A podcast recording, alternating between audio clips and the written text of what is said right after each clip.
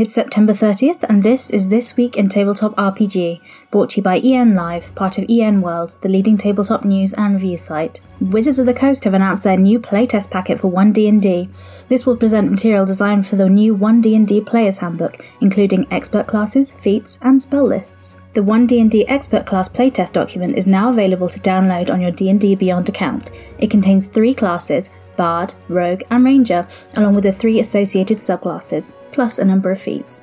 The feedback survey for the Expert Classes playtest packet will open on October 20th. Free League Publishing and Demiplane have announced the release of their first two official Nexus digital toolsets for Free League titles. The Alien RPG role playing game and Mutant Year Zero are now available on the Demiplane platform. You can find out more and purchase the digital version of the games at freeleaguenexus.com. The site is currently in early access mode with a planned full release with the character creators coming in 2023. Also by Free League, pre orders for the Lord of the Rings role playing game are now open. This is the 5e adaptation of the One Ring RPG. Pre orders of the book will include immediate access to the PDF versions prior to their full release in March 2023. Owlcat Games and Paizo have announced the console release of Pathfinder Wrath of the Righteous.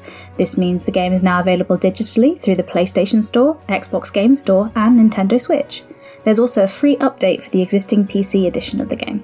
The game is available on consoles with a retail price of just under $50, while the PC version is currently on sale until October 3rd for just $20 on Steam and other platforms.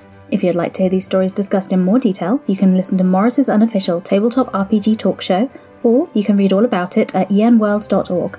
I'm Jessica, and that was this week in Tabletop RPG.